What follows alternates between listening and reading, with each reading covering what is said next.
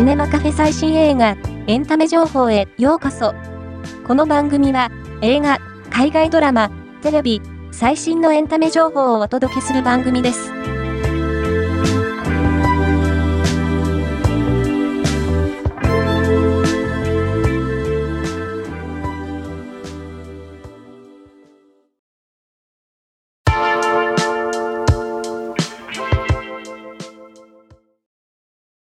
直人木梨憲武が親子を演じる春になったらの第4話が2月5日の22時からカンテレフジテレビ系列で放送される。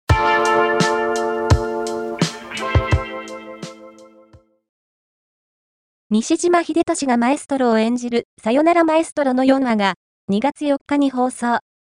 志保が俊平に告げた思いに心に突き刺さったや全部言ってもらったなど共感の声が上がっている。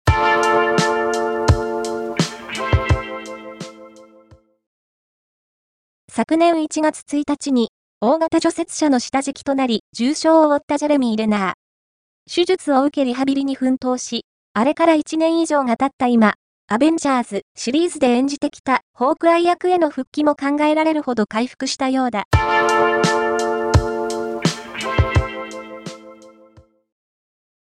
名将ビクトル・エリセ監督31年ぶりの長編新作、瞳を閉じてからミツバチの囁きにも出演していたアヌ・トレントが登場するシーンの本編映像が解禁。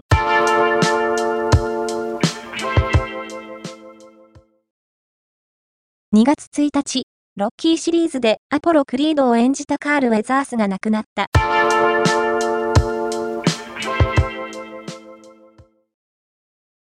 反町隆史主演 GTO リバイバルの主題歌をブルーエンカウントが担当、さらに岡崎さえ、小手伸也、矢切加子、畑芽衣、日向渡、鈴木康介らが新キャストに。